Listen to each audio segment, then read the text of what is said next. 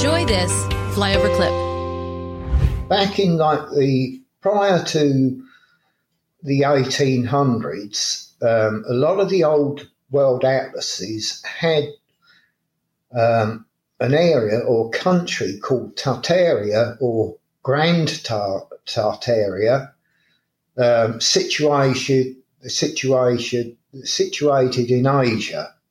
Mm-hmm. And after about 1820, it no longer appeared, this country no longer appeared on world maps.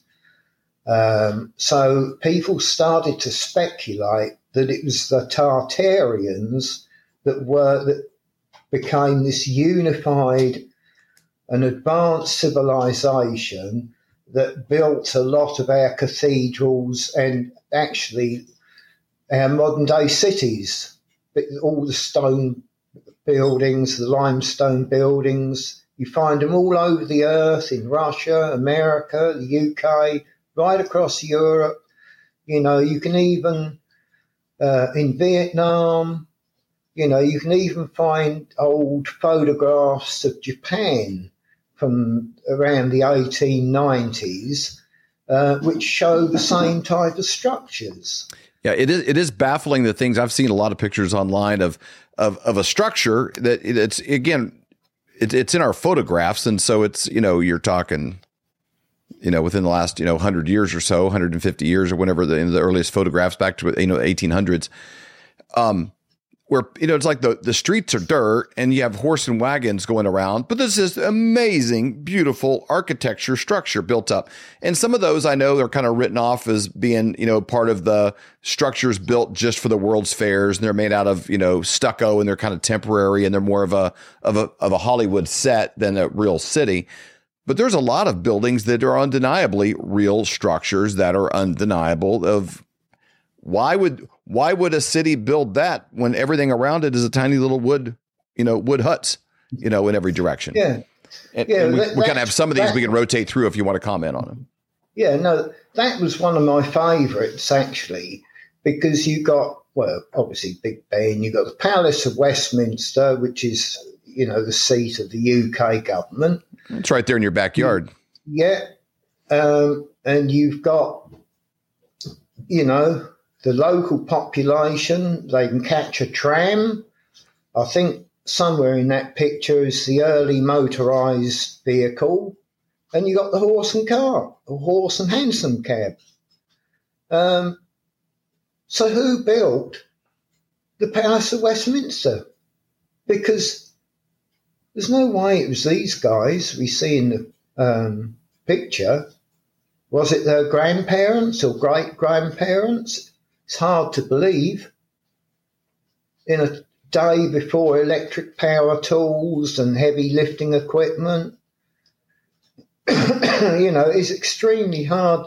You, you've really, in my way of thinking, you've caught two worlds in the same photograph a transition period uh, from a time we know little about other than our history books, and there's a lot of fabrication in the history books, and the modern day era of the motor car, etc. To me, as I said, that is two different worlds caught in the same photograph, really. Hmm. Um, but again, can I prove that? No, I can't prove that the um, the great grandfathers of these people in the photograph. I can't prove they didn't build the Palace of Westminster.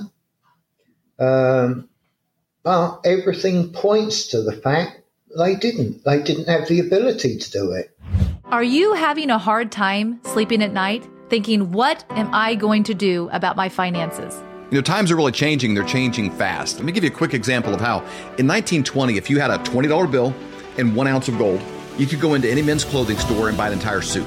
Wow. The, the, jacket, the shirt, the belt, shoes, the whole bit. Today, that $20 bill, what's it going to get you? Not much. Maybe the socks, maybe a handkerchief, but the one ounce of gold could still buy you the entire suit at any men's store in America. That's the difference. That's what inflation does to your dollar. It's a deflating dollar caused by inflation. Now, today, that's happening faster than ever. You need somebody that you trust that can help get you out of a fake currency and into something that's going to keep you safe.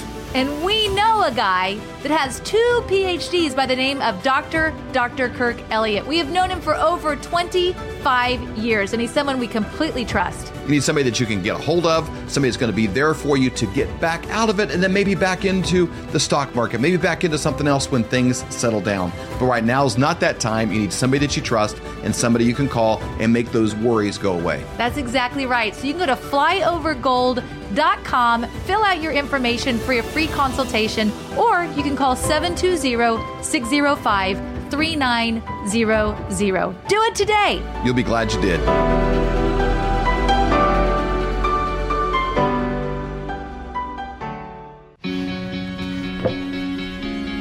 Looks like you've been sleeping well, Megan, he's back. The My Pillow guy. and you're looking good. Still feeling good. Well, just when you thought it couldn't get any better, we've got the best pillow ever, My Pillow 2.0.